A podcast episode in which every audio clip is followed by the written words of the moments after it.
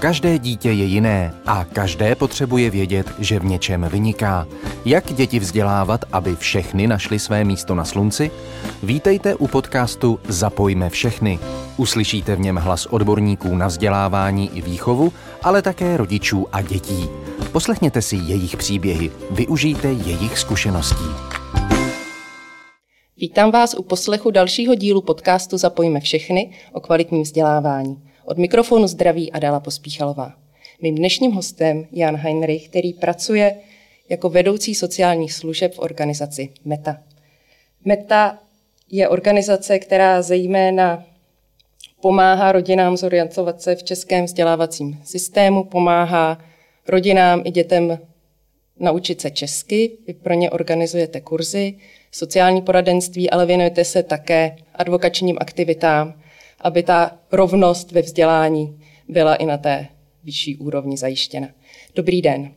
Dobrý den, zdravím posluchače a děkuji za pozvání. Eh, Jené, vy už deset let se věnujete sociálním službám v organizaci META. Velmi dobře znáte situaci lidí, co sem přijíždí ze zahraničí, kteří se um, přijíždí i s dětmi, kteří studují poté na českých školách. A co je teda ten první problém, který s rodinou, s novým klientem eh, řešíte nejčastěji? Nejčastěji je to uh, vlastně takový dvojproblém, řekněme. Uh, jedno je teda ten jazyk a to druhé je ta scholarizace. Tím pádem hledáme, hledáme nějakou školu nebo mateřskou školku, kam, kam to dítě umístit, případně potom tedy nějaké způsoby, jakými oni se můžou naučit česky tak, aby zvládali, zvládali to vyučování. Máte třeba seznam škol, který víte, že fungují perfektně a snažíte se tam ty děti posílat, anebo vaše politika je spíš taková vyzkoušet e, spádovou školu a zkusit e, tu spolupráci tam? Spíše opravdu to druhé, protože i třeba školy, o kterých víme, že uh, už s tím mají uh, zkušenosti s tím začlenováním uh, žáků a dětí s odlišným mateřským jazykem, tak um, vlastně není úplně vhodné, aby ty děti se koncentrovaly jenom tam, uh, není úplně vždycky vlastně snesitelné, přijatelné pro ty, uh, pro ty rodiny, aby uh, ty děti dojížděly nějakou větší, větší vzdálenost, třeba zrovna do nějaké, do nějaké té konkrétní školy a vždycky je samozřejmě lepší, když, když to dítě, když ten žák dostane, dostane uh, tu podporu v té škole, kterou má, kterou má nejblíž. Daří se to? Jak kdy, ale celkově, jak říkám, uh, za tu dobu, co to dělám, což už je opravdu skoro těch deset let, tak uh, mám dobrý pocit z toho, že čím dál častěji se to opravdu daří oproti tomu, jak to fungovalo v minulosti. A vlastně je vidět, že to školství ušlo velký kus cesty a že se, že se už nějak etablovaly ty mechanismy a ty způsoby, jak ty děti podporovat přímo prostě ve škole. Takže myslím si, že, že je to na dobré cestě. To ráda slyším. Přesto, co je ten hlavní bod, na kterým se uh, ta integrace, adaptace může zaseknout? Tak těch bodů je několik. Je to, je to určitě komunikace s rodinou. Další vlastně je vůbec ta čeština jako, jako cizí jazyk, čeština jako druhý jazyk a ta znalost toho, to, to, ty češtiny u toho dítěte a samozřejmě teda i u těch rodičů a to už vlastně patří k, té, k tomu předchozímu bodu. A další bod, a tam zatím, zatím si myslím, že, že ty pokroky jsou nejpomalejší. A to je vlastně podpora v, tom, v té samotné výuce i mimo právě to, to, když to dítě se učí tu češtinu pro cizince nebo češtinu jako druhý jazyk. A, a vlastně to, aby, aby, aby bylo, byly, bylo to, to jeho, ty, byly ty jeho potřeby uh, zohledněny i v těch ostatních hodinách aby mělo právě nějaký aspoň plán pedagogické podpory a tak dál. Takže, takže to, se, to se samozřejmě potom promítá i na nějakém uh, well-beingu, tomu, jak to dítě se cítí v té škole, jestli prostě je tam, uh, jestli je tam, jestli je tam vítané, jestli, jestli prostě uh, dostává úkoly, které, uh, kterým rozumí a které je schopné v tu danou chvíli splnit.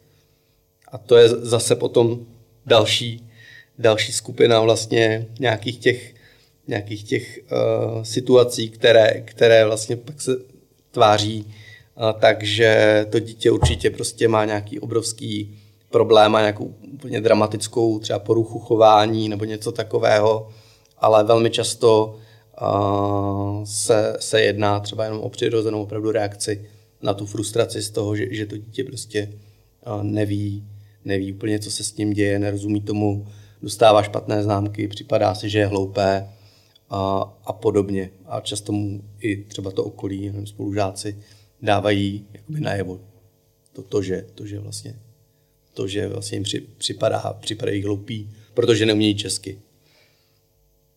Je v takové situaci řešení pro dítě že jde do nižšího ročníku. Je to praxe, která eh, tady, eh, tady je. Slyšela jsem o ní, že dítě, které je věkově na čtvrtou třídu, jde do třetí třídy právě, aby se naučilo jazyk a potom tu, eh, to studium dál zvládalo. Je to podle vás dobré řešení? Já neříkám, že to v některých případech nemůže pomoci, že, že to nemůže být jako dobré řešení pro někoho, ale je potřeba s tím nakládat opravdu velmi opatrně a obecně se spíš kloníme k tomu, že je lepší, aby uh, ty děti zůstaly vlastně v, ve třídě v ročníku, uh, který odpovídá, odpovídá tomu, tomu, kde by měly být.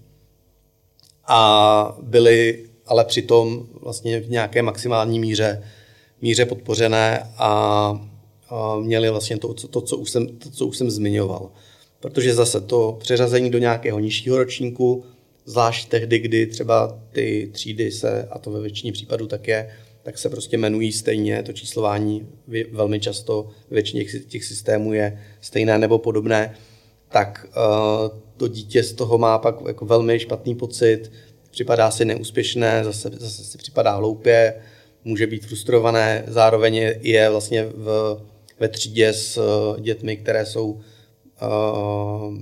mladší, jsou, jsou menší i fyzicky, vlastně ten vývoj u, u těch dětí je poměrně rychlý, takže každý ten rok navíc, navíc je znát. A pokud se k tomu přidruží třeba to, že to dítě vlastně jedinou tu v uvozovkách podporu, kterou dostane, je to, že ho teda dáme do nižšího ročníku, ale pak se ukáže na konci toho, toho školního roku, že to, ne, že to nějak jako ne, ku podivu vůbec, vůbec nezafungovalo, protože prostě nemělo, nemělo navíc všechny ty věci, o kterých jsem mluvil, a, takže vlastně na, kon, na konci uh, ne, neprospěje a necháme ho ten ročník ještě zopakovat, tak vlastně pokud tohle, tohleto se mu stane jednou na prvním stupni, jednou ještě na druhém stupni, tak se může samozřejmě uh, stát to, že je ve třídě i s dětmi, které, které jsou, které jsou uh, mladší o dva, tři roky a opravdu o hlavu o hlavu menší než to dítě.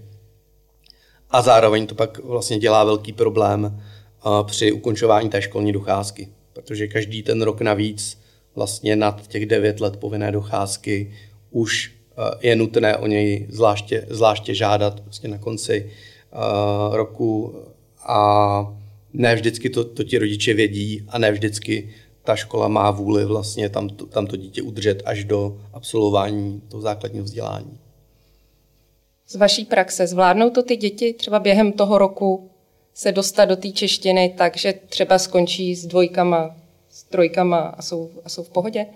Extrovertní děti, které se rády druží uh, s těmi vrstevníky, tak obvykle uh, se integrují rychleji, protože prostě si, si rychleji najdou kamarády, rychleji si sednou, nebojí se třeba tolik, tolik toho, že budou znít hloupě, když nebudou mít tu češtinu perfektní. Takže, takže opravdu je to, je to strašně individuální a tím klíčem, klíčem právě je, aby to dítě mělo nějaký svůj, svůj podporný plán a v rámci toho, toho plánu uh, jsem přesvědčený, že, že každé dítě to může zvládnout. Samozřejmě nejde očekávat, že do roka a do dne se dostane té češtině na úroveň, na úroveň hm, těch vrstevníků a nebude už potřebovat vůbec žádnou, vůbec žádnou tu podporu, ale um, je určitě možné, aby, aby ty děti udělali obrovský pokrok. A pokud nastoupí třeba uh, během prvního stupně základní školy, tak uh, máme, máme i případy, kdy, kdy třeba už, už na té střední škole nebo ke konci té základky uh, fungovaly, fungovaly ty děti tak, že, že vlastně nebylo možné rozeznat, že, že vlastně se nenarodili jako Češi. Není to pro ty děti frustrující, když třeba přijedou ze své země, kde jsou jedničkáři a pak se dostanou sem a mají trojky, čtyřky. Jak to zvládají? Každý na, na tu frustraci, každé to dítě taky, taky reaguje jinak. Jo. Je spousta těch, spousta těch žáků, kteří vlastně uh, jdou do nějaké, do nějaké jako pasivity a, a letargie a tak pak, pak třeba úplně se vypínají, přestávají dávat pozor, pospávají na lavici a vlastně o nich, vlastně o nich nikdo moc neví. A, jak by třeba ano. na takové dítě měl zareagovat ten učitel? Je mu, jak, hmm. jak mu může pomoct? Jo, no, to, to, to, je, to je právě ono, protože, protože vlastně u těch, kteří mají tu opačnou reakci a kte, který, kteří třeba jdou do toho, že vyrušují nebo jsou agresivní, nebo se prostě musí, nějak projevují, nebo, nebo mají nějakou uh, nějaký třeba motorický, nějaký tik nebo něco takového, tak to jsou věci, které jsou nápadné a které nejdou úplně, úplně přehlížet. A, a ta škola a ten učitel to, to nějakým způsobem vlastně je donucený řešit.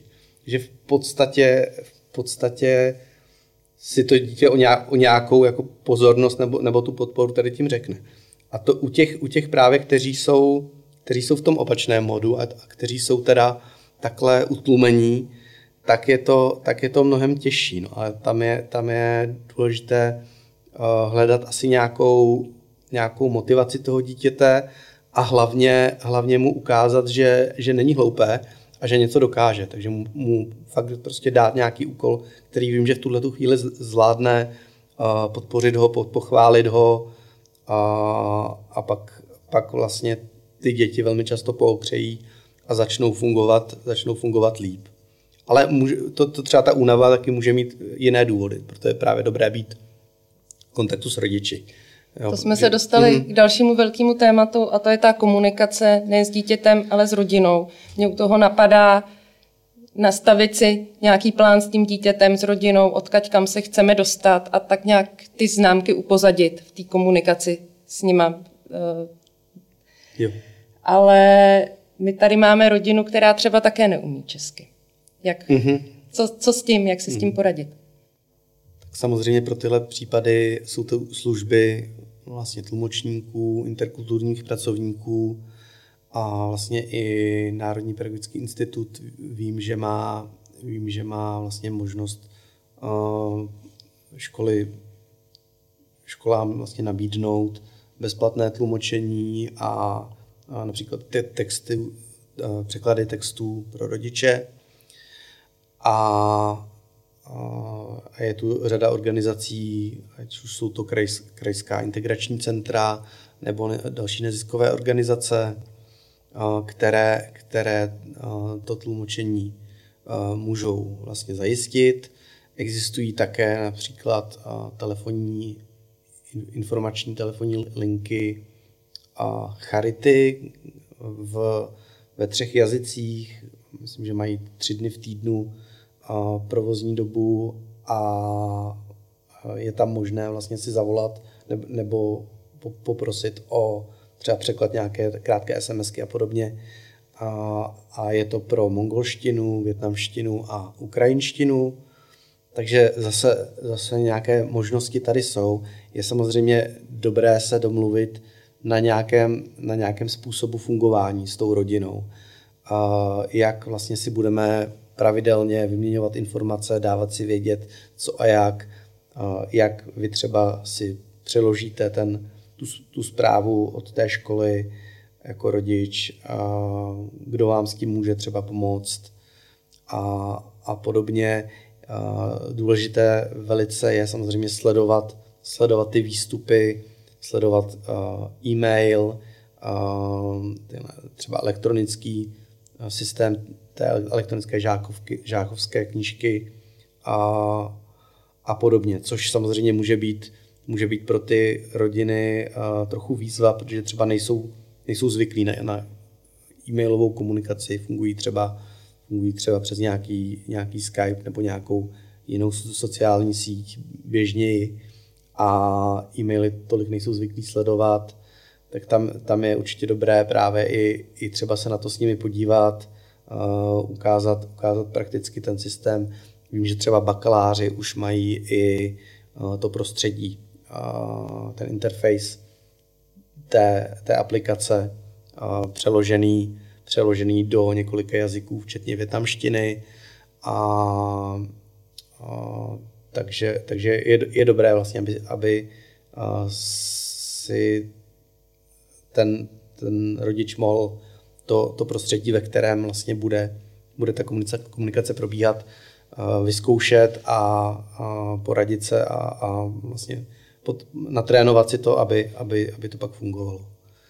Takže určitě se vyplatí zainvestovat trochu času tady do těchto z těch pro učitele asi základních věcí, kterých předpokládají, že každý tak nějak umí a, a zná, ale samozřejmě to teda není u, ci, u cizinců, jak vás tak poslouchám. Je to přesně tak a těch věcí, které vypadají samozřejmě a samozřejmě nejsou, je celá řada, takže hmm. je dobré tohle to vždycky mít na mysli. Ano. Vy už jste hmm. tady zmínil uh, větnamštinu, mongolštinu, ukrajinštinu, což počítám s ukrajinštinou, větnamštinou, že budou asi největší skupiny dětí uh, v českých školách. Je to tak. Nebo rusky mluvící ještě, řekněme. Mm-hmm. Můžeme si říct, třeba začneme u větnamské komunity, jaká je taková jejich očeká, jaká jsou jejich očekávání od školy, které se kulturně liší tady s tím českým prostředím, kde se to, kde se to často zadrhne. Ti rodiče jsou zvyklí mít jako tu školu ve, ve velké úctě, berou, berou ty, berou ty uh, učitele opravdu jako autoritu, ale zároveň uh, ta očekávání jsou opravdu obvykle někde jinde. Je to asi, asi dané, předpokládám, tím, tím školským systémem, jak ty školy tam, tam jsou nastaveny. A většinou uh, to očekávání spíše takové, že vlastně já dám to dítě do, do té školy, ta škola se postará a já to v podstatě nemusím řešit.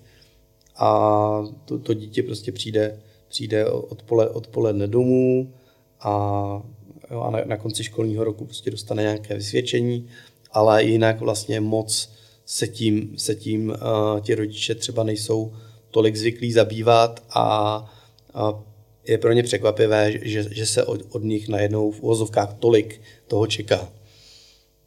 Té aktivity té rodičí. aktivity vlastně uh, a směrem, směrem k té škole, k té škole uh, to, to, že vlastně uh, dostávají poměrně velké množství informací, uh, dostá, dostávají nějaké i jakoby, jakoby úkoly v úvozovkách od té školy, dejme tomu, že prostě um, nějaké, dejme, dejme tomu, školy v přírodě nebo, nebo lyžařské zájezdy, tak, takovéhle věci, které je potřeba zařizovat s nějakým předstihem, zajišťovat tam nějaké, nějaké speciální, uh, speciální vybavení a podobně, tak to, uh, tak to často třeba není úplně, úplně něco, na co by byli zvyklí. Takže je potřeba to nějak uh, vysvětlovat a, a spíš, spíše třeba v tom podpořit, aby, aby to zvládli a taky sledovali tu komunikaci. Přesně tak. A u té uh, ukrajinské uh, skupinky nebo ruskojazyčný, tam narážíte na co nejčastěji? Tam, tam, si, tam mám pocit, že je, zase to zobecňuju, ale třeba tady, tady to jakoby sledování toho, co se děje v té škole, tak to, to je většinou to není takový, a, takový zásadní problém, nebo je to možná kulturně prostě bližší v tom. A, ale zase, zase často tam vidíme třeba větší nároky nebo a, tu představu, toho, že by ta škola měla být třeba víc jakoby, oproti tomu systému tam, dejme tomu Rusku, že by ta škola měla být třeba víc jakoby, výkonově orientovaná, nebo, um, nebo víc zaměřená právě třeba na, na, na nějak, nějaké to učení velký, velkých, těch velkých objemů té látky, uh, spíš třeba memorováním. Takže pokud, pokud ty, ta, ty metody, která ta, které ta škola využívá, jsou trochu progresivnější, což už většinou, většinou uh, často jsou, tak, uh, tak to, to, třeba nemusí být při, přijímáno s takovým pochopením, nebo můžou ty rodiče mít pocit, že, že, že, to, že to školství je jakoby horší nebo potřebnější. Mají pocit, že se děti tady nic nenaučí. Přesně tak. Stává se, setkáváme se s tím. Nemyslím si, že, že, že je to tak vždycky, ale, ale není to neobvyklé. Ve třídě mého syna má větnamského spolužáka a na třídní schůzky chodí vždycky jeho starší bratr. Je to časté a jak se k tomu vlastně škola může postavit? Vlastně nejedná se zákonným zástupcem. Může to být problém? Obecně tyhle ty, jakoby rodinné a generační vztahy a právě v, ve vztahu ke škole jsou, jsou často, často velkým oříškem a ne vždycky, ne vždycky je, to, je, to, je to jasné. Setkáváme se třeba právě s, s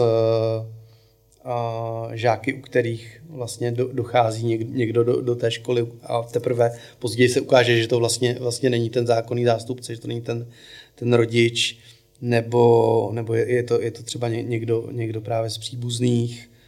A taky, taky se, se nám stává, že za tu rodinu třeba komunikuje nějaký pověřený člověk, což může být i třeba Čech. Velmi často konkrétně větnamské rodiny využívají takzvané větnamské babičky v úvozovkách, a což většinou jsou nějaké, nějaké paní, které se těm dětem věnují po škole, protože třeba ty, ti rodiče jsou velmi, velmi jako intenzivně zaměstnaní, takže tyhle ty takzvané babičky uh, to dítě, to dítě vlastně přebe, přeberou nějak po škole, píšou s nimi úkoly a třeba mm, i díky tomu tyhle, tyhle ty děti se, se můžou rychleji naučit česky osvojit si ten jazyk. Takže to vlastně funguje.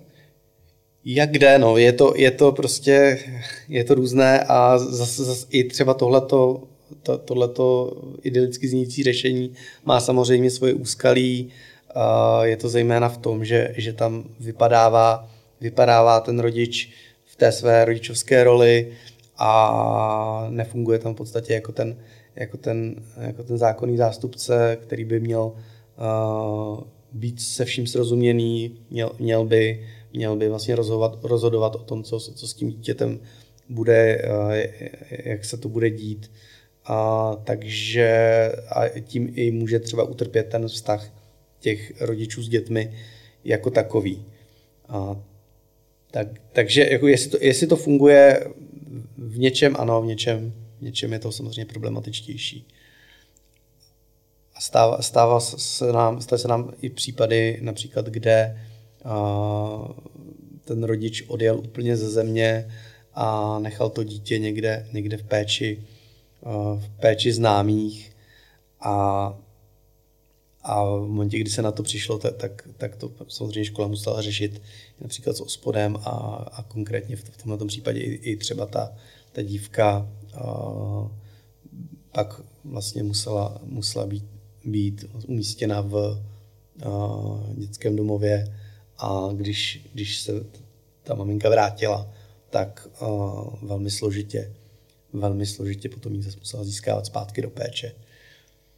Takže ty problémy nebo ty, ty situace jsou někdy velice komplikované a, a obecně si myslím, že, že je důležité vždycky, vždycky, i když tam funguje někdo další, kdo, kdo, je, kdo je ten hlavní, kdo komunikuje s tou školou, tak vždycky tam vracet do hry toho rodiče a aspoň, aspoň jednou za čas ho do té školy do, dovést a probírat ty věci i přímo s ním. Vy v takovém momentu můžete být prostředníkem a možná i dobrým spolupracovníkem, jak pro toho rodiče a tak vlastně i pro tu školu. Určitě je to tak. Může se na vás obrátit tedy i učitel, který zrovna neví, jak se dostat z nějaké zapeklité situace, nebo má tam nově, nově dítě, nebo vy jste tady jenom pro ty cizince?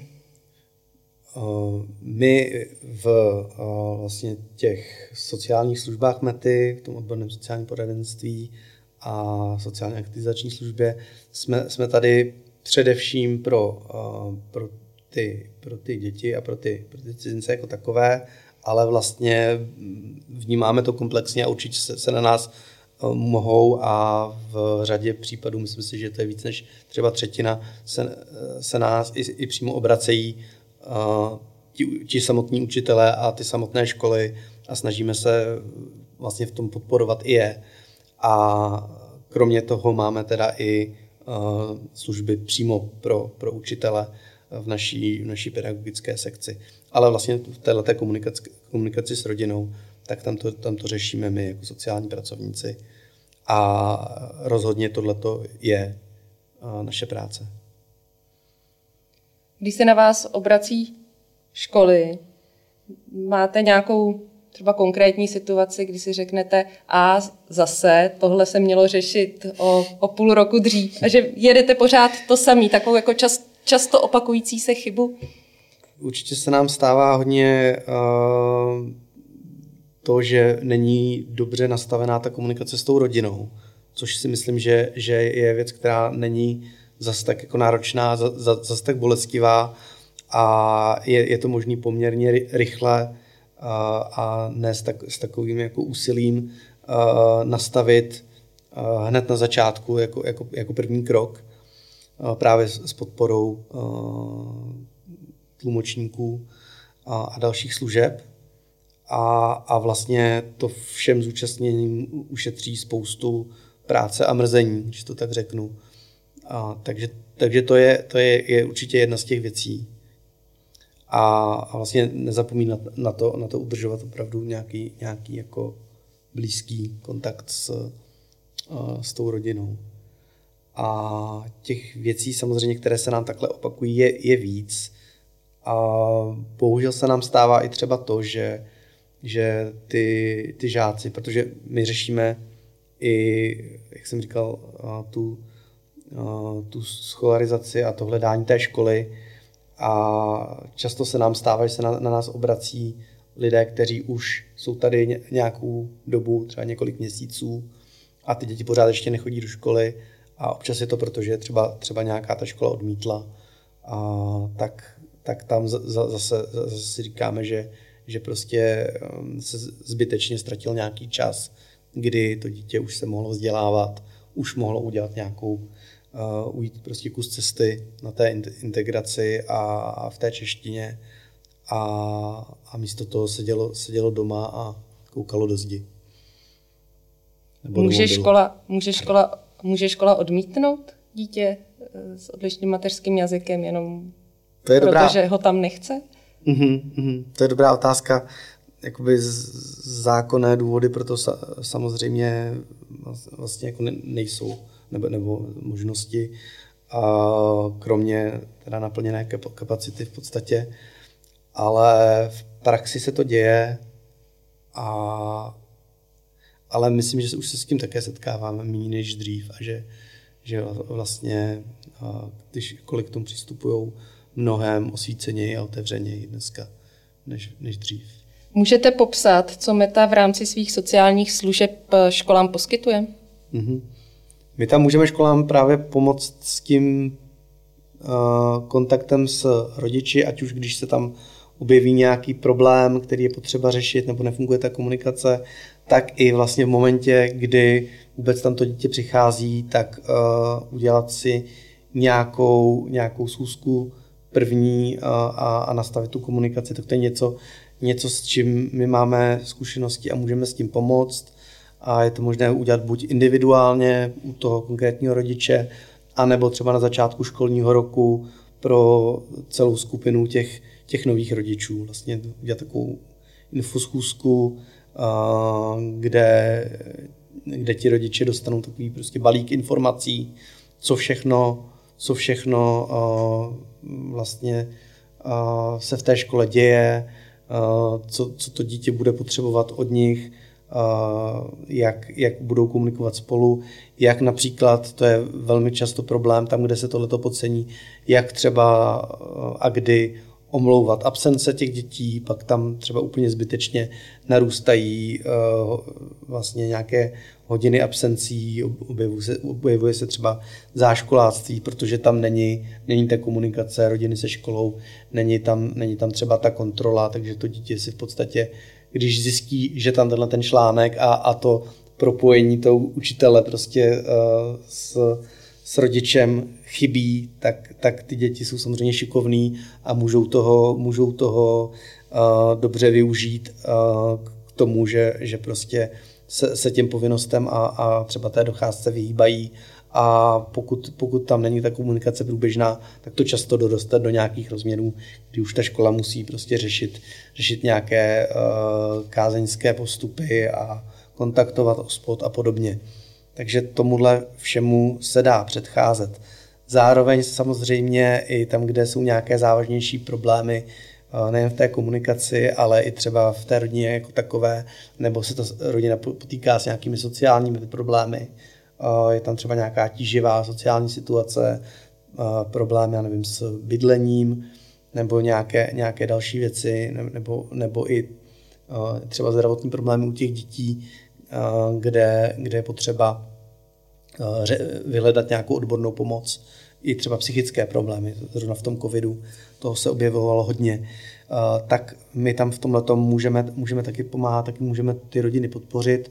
Nově máme i sociálně aktivizační službu, kromě tedy toho, toho odborného sociálního poradenství, které jsme měli od začátku vlastně mety, tak v té uh, sociálně aktivizační služby my můžeme ty děti a ty celé rodiny podpořit nějakou intenzivnější formou, například tam i uh, docházet do té domácnosti, dělat nějaké nácviky, nějakých praktických dovedností s nimi, doprovázet je ve větší míře právě na úřady, k lékařům a vlastně řešit, řešit nějaké ty palčivé problémy, které samozřejmě ovlivňují i to, jak to, jak to dítě funguje v té škole. Takže pokud ono nemá, nemá jako uh, pořádně svoji postel a, a co jíst, tak těžko od něj můžeme čekat, že bude, že bude mít samé jedničky a chovat se hezky a dávat pozor v té, v té škole. Pojďme se přesunout na trošku jiné téma a tím jsou střední školy. My jsme se teď spíš asi bavili o těch eh, základních, ale ty děti se posouvají dál na střední školy. Mm-hmm. Mají nějak nárok na podporu i na střední škole? No, na té střední škole je to složitější, protože tam například není ten nárok na uh, tu jazykovou přípravu jako, jako takovou. A na co teoreticky ten nárok existuje, je podpora právě z paragrafu 16, uh, vlastně inkluzivní podpora podpůrných opatření, kde, kde vlastně oni mají ty odlišné kulturní a jazykové prostě podmínky, což, což je zcela legitimní, zcela legitimní vlastně důvod pro nastavení těch podpůrných opatření. Ale bohužel jak školy, tak poradny nejsou tolik, tolik zvyklé tohleto, tohleto vlastně na těch středních školách realizovat. A ani ti samotní, samotní vlastně rodiče a ty, a ty žáci, studenti o tom nevědí, že, že takové možnosti jsou. Takže pokud se na střední školu dostane dítě, které ještě neumí dobře česky, tak může mít e, problém, musí se s tím vypořádat víceméně sám. Jak je to pak s maturitama? Tam je zase možnost vlastně mít čas navíc a slovník u té zkoušky, ale co tam není, je uh, možnost vlastně skládat, uh, tak jako tomu v mnoha, mnoha vyspělých zemích je, uh, skládat tu zkoušku uh, v tom jako češtinu jako druhý jazyk. což, což, což třeba v, v dalších zemích, já nevím, Finsko, Izrael, tak tam, tam je možný, pardon, tam je možný uh, vlastně, vlastně uh, mít, mít tu zkoušku takto. Uh, tady mohou mít uh, ten, ten čas navíc a čas navíc a slovník uh, buď vlastně automaticky, pokud přišli později než na začátku prvního ročníku do té střední školy, anebo, anebo na základě doporučení poradny. Není to potom pro ty studenty demotivující? Nejdou třeba do zaměstnání radši, než se hmm. tím protloukat, když už vlastně nemusí? Ta střední škola je určitě problematická z, z mnoha důvodů pro, pro ty vlastně studenty, kteří neumějí uh, tu češtinu dobře a uh, je tam obrovský určitě ten dropout. Když se podíváme třeba na nějaká čísla k té scholarizaci, uh, tak tam, tam je velmi dobře vidět, že už vlastně od v porovnání třeba podle nějakých věkových skupin, tak už třeba ti, u těch 17-letých uh, českých občanů, tak tam vlastně mimo ten vzdělávací systém je pouze třeba 4,3% těch mladých lidí, ale u těch, u těch cizinců, protože za ty ostatní žáky s odlišným mateřským jazykem ta čísla nemáme, tak u cizinců už je to téměř třetina. Takže i, i z toho je třeba vidět, že, že vlastně uh, tam něco, něco jakoby nefunguje v tom vzdělávacím systému na tom středním stupni vzdělávání. Rozhodně je dobré vlastně, aby mohli, mohli ti žáci mít uh, co nejvíce právě uh, češtiny jako, jako druhého jazyka, uh, aby se co nejvíc socializovali se svými vrstevníky, aby měli třeba i kroužky, zlepšovali si tu češtinu i, i v tom jakoby běžném kontaktu, aby, aby to zajistit i to, aby vůbec ten kontakt i v tom volném čase měli co největší. Uh, rozhodně uh, je potřeba, aby, aby tam ta výuka byla právě nějakým způsobem, uh, způsobem upravená a odpovídala jejich potřebám, aby zbytečně ti, ti žáci neměli třeba špatné známky, jenom jak se předtím říkal, že se občas připadají hloupě. Měli jsme třeba, třeba chlapce, který, kterého nejdřív ta škola poslala na, na uh, nějaké vyšetření sluchu, jestli, jestli teda vlastně nemá, nemá problém s ušima. Tam se ukázalo, že, že slyší, slyší dobře, pak tedy uh, ho poslala ještě na, na, na, na, do poradny vlastně na, na nějaké vyšetření s tím, že má podezření na to, že, že má nějakou lehkou mentální retardaci. Tam se ukázalo, že, že je teda jako na, nadprůměrně inteligentní a že se jedná o nadaného žáka ve skutečnosti a jeho opravdu jediný problém byl to, že, že neuměl dostatečně česky. Ale vlastně už i si, i si jako loupě on sám připadal, protože s ním vlastně všichni jednali, jakoby, jakoby reálně byl hloupý. Takže, takže to jsou nějaké taky zase, zase věci, věci, které, které uh, můžou ty, můžou ty uh, žáky v tom, uh, v tom vzdělávání a vůbec prostě v jejich životě a v, v tom well-beingu srážet. A právě pro ten přechod na střední školu je potřeba, aby jednali se o děti, které už tady přišly během základní školy, tak aby tu podporu měli, měli co největší do takové míry, aby jim to umožnilo ten, ten přechod, přechod zvládnout a zvládnout pak ten, pak ten první ročník uh, té střední školy. Určitě můžou, můžou mít zase uh, díky doporučení z poradny třeba nějaký čas navíc u přijímacích zkoušek. Nicméně zase ty přijímací zkoušky jsou obrovská bariéra uh, na, na, ty, na ty maturitní obory, kde v podstatě člověk, který není rodilý mluvčí a nezvládl, nezvládl ten, ten český jazyk na té úrovni rodilého mluvčí, tak je, je obrovsky handicapovaný a um, ani to, že dostane, ani to, že dostane pár minut navíc u toho testu, mu nevyrovná tuhle tu nevýhodu a vlastně je, je strašně těžké tu, tu zkoušku složit, protože opravdu je dělaná pro rodilé mluvčí. Řešíte tohle třeba nějak se středními školami? Co myslíte teď? Jestli, po, jestli třeba máte klienty, kteří chtějí na, na střední školu hmm. a vy pomáháte v té komunikaci ze střední školu. Jestli tam existuje nějaká cesta odpustit jim tu přijímací zkoušku z českého jazyka? Na to mají bohužel nárok jenom vlastně žáci, kteří předtím vůbec nechodili do české základní školy. To znamená, že v momentě, kdy překročíte práh základky, i kdyby to bylo v druhém pololetí devátého ročníku, tak tuhle tu možnost ztrácíte a tam ta škola vlastně nemá jak s tím cokoliv udělat, protože je to prostě dané, dané legislativou. A takže tady, tady to možné není, je tam možný opravdu jenom ten čas navíc, a plus mohu, mohu mít slovník opět.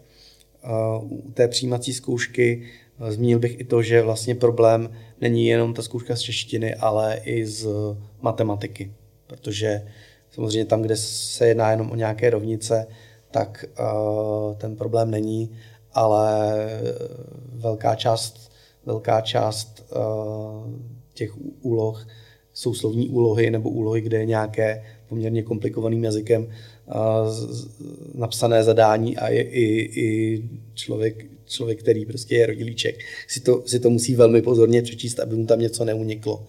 Takže tohle, tohle problematické je, ale jinak se středními školami, školami samozřejmě se snažíme taky pracovat a, i vlastně podporovat to, aby, aby, aby si, si mohli rozvíjet tam nějaké, nějaké mechanismy podpory pro, pro, ty, pro ty žáky s odlišným mateřským jazykem. Máme i, máme i právě skvělou, skvělou naší pedagogickou sekci, kde kolegyně kolegyně s tím letím určitě mohou, mohou pomoci a i, i naše specialistky na, na střední stupeň vzdělávání. Právě ten střední stupeň je největší, největší kámen úrazu v té, v té integraci a v té vzdělávání cizinců. Jenom pro ilustraci, za posledních nějakých 8-9 let se počet žáků základních škol České republice zdvojnásobil z nějakých zhruba 14 tisíc na 28 tisíc, ale uh, počet žáků středních škol vlastně se pohybuje stále uh, kolem hranice 9 tisíc. Ještě, ještě vlastně nepřešel ani přes, uh, přes 10 tisíc. Takže, takže tam je i vlastně z těch dat jasně patrné to, že, že tam někde je zakopaný pes a je to, je to jednak právě v té, v té nedostatečné někdy podpoře ještě na základní škole, v tom, že často třeba vůbec neexistuje podpora těch žáků, když už se na tu střední školu dostanou, že tam je obrovský ten, ten dropout, obvykle třeba už po tom prvním ročníku. A zároveň ten třetí bod v podstatě neexistuje v tom systému žádný prvek, který by myslel na ty, kteří přijdou mezi tou základkou a tou střední školou. Eh, v tom my třeba máme eh, už pátým rokem teď roční přípravný kurz, který realizujeme díky podpoře z nadace Velux. A je to taková jako první vlaštovka a doufáme, že se to podaří dostat výhledově do toho systému. Je to vlastně přípravný kurz pro budoucí středoškoláky, kteří uh, to mají jako denní studium každý, každý den, prostě dochází k nám jako do školy a, a učí se česky tak, aby zvládli uh, ten prvák na střední škole. Ale i tak to není pro ně jednoduché. Prosazujete také legislativní změny, aby střední školy byly pro děti s odlišným mateřským jazykem lépe dostupné? Určitě ano. Vlastně i úřad ombudsmana před několika lety konstatoval, že ty eh, podmínky eh, pro vstup do toho středního vzdělávání nejsou nastaveny a vlastně to střední vzdělávání celkově není pro eh, cizince a žáky s odlišným mateřským jazykem nastaveno rovně a ministerstvo školství přislíbilo, přislíbilo vlastně nějaké řešení těch nerovností, takže my se samozřejmě snažíme to prosazovat. Měli jsme i konferenci vlastně v Brně zaštítěnou úřadem ombudsmana. I letos jsme, měli, měli další, další vlastně mezinárodní konferenci na, na téma vzdělávání v středních školách a my v podstatě vidíme několik bodů, které máme i uh, zvýrazněné v uh, našich systémových doporučeních uh, pro, pro roky 2020 až 2022, uh, což je náš strategický dokument, který, kde se vlastně snažíme, snažíme ty potřebné změny nějak akcentovat a, a, a vlastně dostat, dostat do co nejvyššího, do co největšího povědomí, zejména těch, těch zákonodárců, ministerstva školství a odborné veřejnosti. A samozřejmě tam, jsou, tam je řada, řada těch kroků, které je potřeba, potřeba výhledově řešit, ať už je to úprava těch, toho přijímacího řízení, aby měli, měli tihle, tihle ti mladí lidé šanci se na ty střední školy dostat, tak právě to, aby existovala nějaká ta příprava mezi tou základní a střední školou. Další, další velký problém jsou, jsou i ty maturity, kde opravdu disproporčně selhávají ti žáci s odlišným mateřským jazykem a nejsou tam nastavené ty podmínky tak, aby, aby oni měli nějakou, nějakou odpovídající šanci, šanci to zvládnout takže eh, bychom i zároveň třeba uvítali i rozšíření té jazykové přípravy i na, i na střední stupeň vzdělávání. Ještě se vrátím asi hlavně k těm základním školám. Setkáváte se i s tím, že děti s odlišným mateřským jazykem mají svoje specifické vzdělávací potřeby. Dá se tohle nějakým způsobem řešit? Spolupracujete s poradnama? A s jakým výsledkem? ty poradny si vlastně zvykají na, na to, že ty děti tady prostě v tom systému jsou a že je prostě nutné to vyšetření nějakým způsobem realizovat. V minulosti se nám často stávalo třeba, že to dítě bylo odmítáno z toho důvodu, že prostě já ho nemůžu vyšetřit, protože prostě to vyšetření je v češtině a to dítě česky neumí ale v podstatě už jenom to, že, že to dítě, eh, že se znám, že to dítě česky neumí, už přece zakládá, ale uh, ty speciální vzdělávací potřeby a možnosti pro podpůrná opatření. Nehledě na to samozřejmě, že, že uh, se využívají právě i interkulturní pracovníci a tlumočení i uh, v těch poradnách. My jsme si teď prošli dlouhou dobu lockdownu, děti hmm. nechodili do školy, seděli u počítačů. Jak tohle to dopadlo na děti s odlišným mateřským jazykem? Na, na tyto děti stejně jako na ostatní děti, které jsou nějakým způsobem znevýhodněné, třeba sociálně, tak to dopadlo, řekl bych, ještě o, o dost tvrději než na, než na ty ostatní. A zejména proto, že vlastně, když ještě fyzicky to dítě docházelo do školy, tak mělo nějaký uh, přirozený kontakt s těmi českými vrstevníky, vůbec s tou češtinou jako takovou, kontakt s tím, s tím svým učitelem, s, s tím ostatním pedagogy, mohlo tam mít prostě různé další aktivity, mohlo chodit na obědy do družiny a tak dál.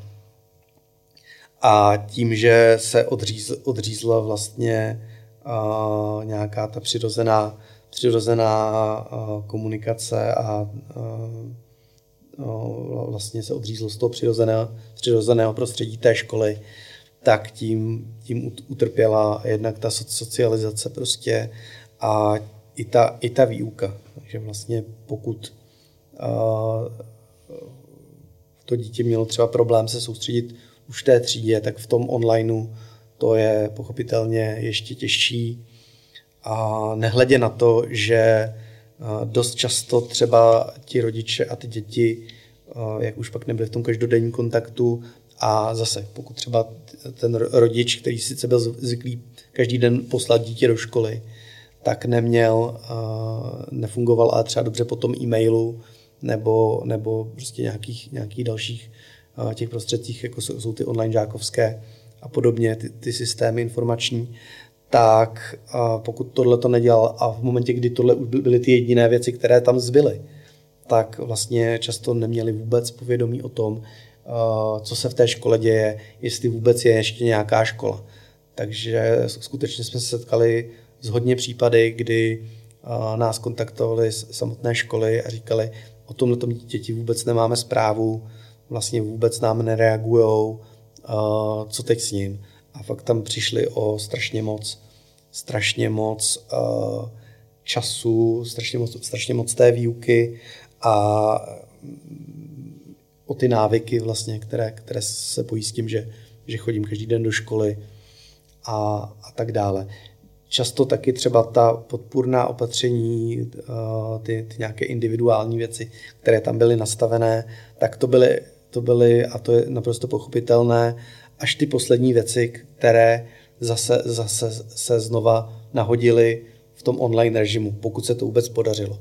Protože samozřejmě jako první věc ta škola řešila to, že potřebuje vůbec zajistit nějakou výuku a vůbec jako něco, uh, něco, něco uh, realizovat v tom, v tom onlineu, který byl pro všechny v té době nový. Vzpomenete si na nějaký případ, který ze začátku pro vás vypadal zoufale a nakonec se všechno zdařilo? Uh, Určitě ano. Eh, vzpomínám si například na eh, rumunského chlapce, který nastoupil ve čtvrté třídě do základní školy bez jakékoliv znalosti eh, češtiny a vlastně byl na tom velmi špatně a měl, měl i nějaké vlastně problémy s, s chováním v té třídě, a, ale zároveň dostával už od začátku pětky z, z českého jazyka, z, z um, diktátů, z vyjmenovaných slov, což prostě pokud první věc, kterou po vás někdo chce, abyste se učili, když vůbec nemáte ani základní slovní zásobu, tak uh, jsou vyjmenovaná slova tak vám to úplně na klidu nepři, nepřidá. Takže to, že pak on prostě v té v škole a v těch hodinách trošku řádil, tak bylo prostě daný z velké části i tady tím. A jakým způsobem jste to a, prolomili? A podařilo se to prolomit. Uh, nakonec, nakonec se, to, se, se bohužel teda to prolomilo až po, po změně školy, i když teda předtím se, se, jsme se tam zkoušeli všechny možné všechny možné prostředky, to znamená postup přes eh, poradnu. Ta škola zkoušela i mm, měnit, měnit ty třídy, eh, ale i tím, že, že on byl přesazovaný asi třikrát během jako jednoho školního roku, tak to tam, to tam taky úplně nezafungovalo dobře. Takže nakonec teda uh, se to podařilo až po změně školy. A on, on podařilo se i dosáhnout toho, že měl uh, předepsaného od poradny, asistenta, asistenta pedagoga a nakonec ten chlapec, který dokonce, dokonce opět byl, byl i nadané dítě, že, že jako nebylo, nebyl tam nějaký problém s, s intelektem a podobně, tak se vlastně v tom novém prostředí zvládl začlenit a je z něj prostě veselé, veselé, spokojené, spokojené dítě, které, které normálně, normálně funguje se, se spolužáky a má před sebou snad nějakou, nějakou hezkou budoucnost. Je pro vás změna školy až to poslední krajní řešení, nebo ho doporučujete hmm. i dřív, když vidíte, že to nikam nevede? Určitě je to pro nás až opravdu to, to poslední řešení. Snažíme se v tom někdy mírnit ty, ty rodiče, kteří mají často sklon při prvním náznaku nějakého zaškodnutí nebo uh, nějakých problémů v té škole uh, říct ne, tak my, my to dítě dáme jinam a snažíme se opravdu být trošku i když to tak řeknu, nějakými mediátory mezi tou školou a tou, a tou rodinou a hledat tam nějaké společné cesty a velmi často se to nakonec podaří. A někdy, někdy, je tam, někdy je tam vlastně takový jako antagonistický postup, postoj těch rodičů k té škole, a, což je samozřejmě problém, ale mm, pak, se, pak se třeba podaří najít společnou řeč a někdy naopak ta, ta škola si uh, označí to dítě jako problémové a už vlastně uh, přistupuje uh, trošku, trošku s takovým despektem uh, k němu a, a k té rodině, ale i tam, tam se občas podaří právě právě tím, uh, tou komunikací a hledáním těch společných cest a hledání nějakých řešení té podpory, uh, tak i to se velmi často podaří zvrátit a najít tam nějaké porozumění a schodu prostě na tom, na tom jak budou spolu fungovat a, a dost těch dětí pak vlastně v finále je, je tam spokojených a úspěšných a i ty, i ty rodiče vlastně, vlastně jsou pak spokojení s tou, s tou školou a, a fungují dobře. Co vy ze své praxe? Pracujete už 10 let v tomhle oboru. Považujete za nejdůležitější, na co by škola neměla zapomenout, co je e, zásadní pro tu dobrou integraci a adaptaci ve škole? Já si myslím, že úplně, úplně jako první a základní věc, a vzal bych to fakt úplně z gruntu té pyramidy potřeb, uh, úplně nejdůležitější je cítit se, cítit se ve škole uh, vítaný, aby se cítili bezpečně a měli tam, měli tam nějakou, nějaké dobré prostě zázemí, uh, vztahy, aby se, tam, aby se tam těšili. Tak to je, to je ten úplný základ. A pak samozřejmě, pak samozřejmě ta, ta čeština, podpora v tom jazyce, nejen teda, jak už jsem říkal, v, těch, v té jazykové přípravě samotné, ale i v, v těch ostatních hodinách, aby měli prostě nějakým způsobem to, to reflektované i v těch dalších předmětech. To, to co potřebují, určitě je potřeba aby to dítě mělo nějakou seberealizaci, aby mohl prostě dělat, co ho baví. Takže i ten volný čas, nějaké koníčky, uh, i vlastně tím se lépe pak naučí samozřejmě česky, když to dělá v nějakém přirozeném kolektivu a, a při aktivitě, která, která ho zajímá a chce, chce, se, chce se prostě v ní zlepšovat nebo uh, nějak jako aktivně, aktivně prostě se toho účastnit. Takže to si myslím, že, že je ten základ a pak samozřejmě, pak samozřejmě ta komunikace. Vy už jste tady na začátku zmínil, že máte pocit, vidíte, že se to zlepšuje, že ten vztah škol k těmhle dětem je lepší a jsou stále otevřenější. Tak já doufám, že tenhle trend bude pokračovat dál. Já vám tímto moc krát děkuji za rozhovor. Já také děkuji. Nasledanou. A já se budu těšit u dalších dílů podcastu Zapojíme všechny, které najdete také na Facebooku. Děkuji za pozornost.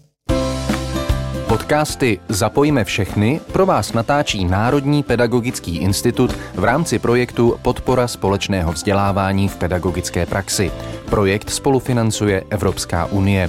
Další rozhovory, články a videa najdete na www.zapojmevšechny.cz.